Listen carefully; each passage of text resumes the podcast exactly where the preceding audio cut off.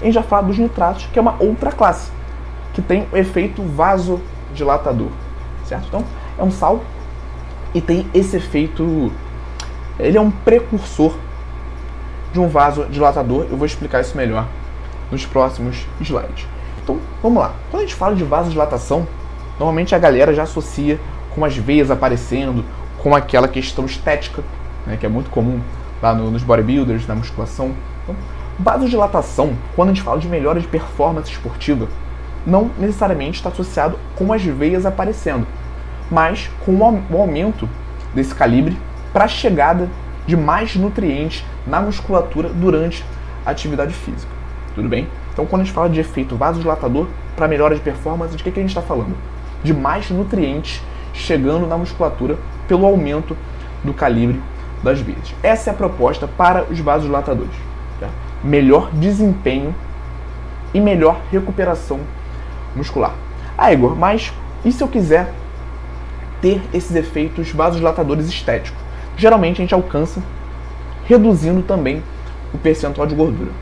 Pacientes com um percentual de gordura inferior a 10% tendem a ter essas veias mais aparentes. Isso não quer dizer que um paciente com um percentual de gordura maior não vai ter efeitos utilizando esse suplemento. Por mais que ele tenha um percentual de gordura maior, se ele usa um vasodilatador né, com embasamento científico, ele também vai ter esses efeitos de melhora de desempenho e performance e melhora de recuperação muscular. Então, só falando de uma forma breve, o que, que é os nitratos? Para que funcionam os nitratos?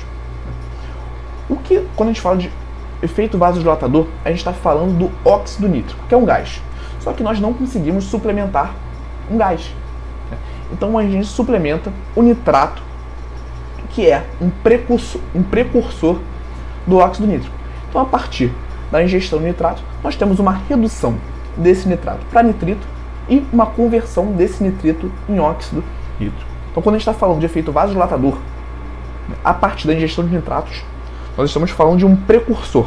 Não é o nitrato de fato que gera esse efeito vasodilatador, tudo bem? Mas, como eu já falei, a partir desse aumento da produção de óxido nítrico, nós temos uma melhor eficiência esportiva, uma maior resistência à fadiga, uma maior chegada de nutrientes no músculo e, consequentemente, uma melhor recuperação muscular.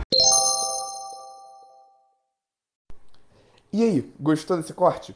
Aqui é o Igor e eu quero te convidar para assistir às aulas completas e gratuitas toda quarta-feira, 19 horas, ao vivo no YouTube.